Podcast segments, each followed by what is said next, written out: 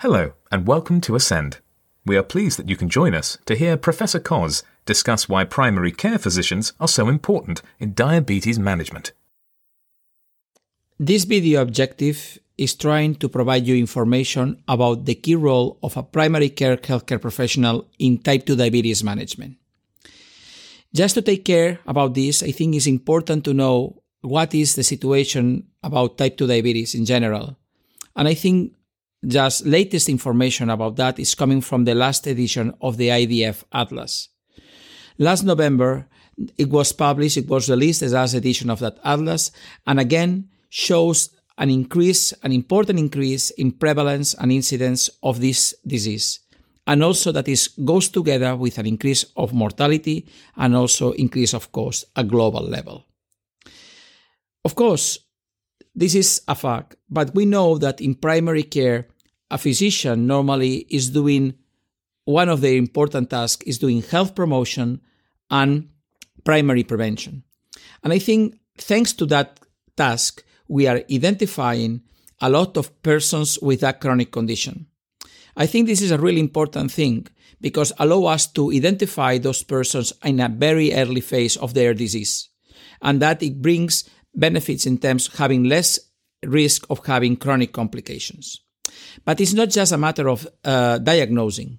Is we have to diagnose, but at the same time we have to design a plan of what could be the best approach to those persons with a chronic condition. And I think that sometimes at, at that point, primary care probably is not really well organized. We are champions in terms of identifying, but sometimes we are not really good in terms of how we are doing what we are building an, appropriate plan for each person.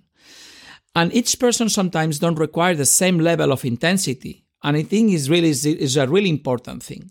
And this is the, the, the concept of personalized care. Personalized care it means that we have to uh, provide the appropriate intensity of care to each patient. And a patient probably is in a very early phase of their disease that probably just requires some coach, some support. And another one is a very advanced disease stage and require a lot of attention and a lot of resources. And we as a primary healthcare professionals, we have to provide the appropriate intensity of care. And this is the personalized care approach. But not just, not just this. At the same time, we know that because we have a lot of data showing that, that is clinical inertia, therapeutic inertia. We know that we have to do more and sometimes we are not doing. And that it means that we as a physicians to be, we have to be concerned that we have now data, we have now also tools that support in that management.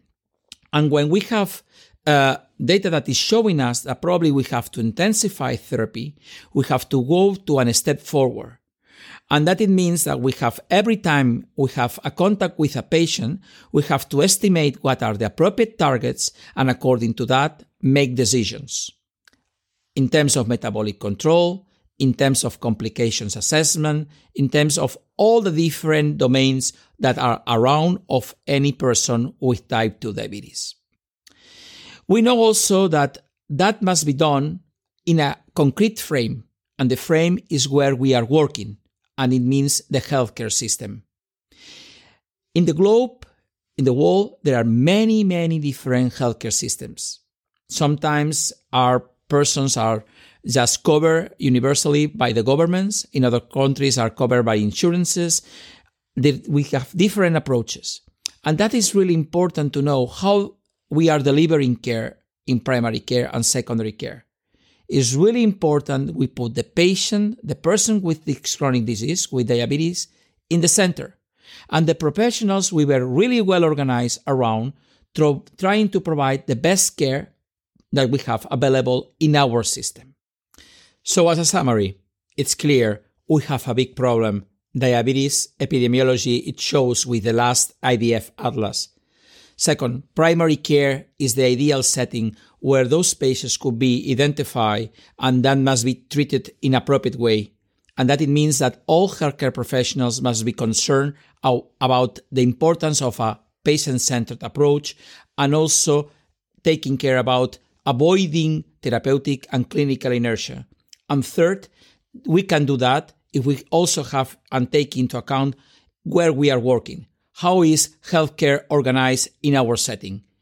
These three dimensions are important to, to trying to succeed in a better care, in a better approach of those patients, of those persons with type 2 diabetes.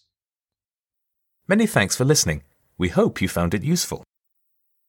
Please visit www.ascend-diabetes-obesity.com for more practical advice for caring for people with diabetes.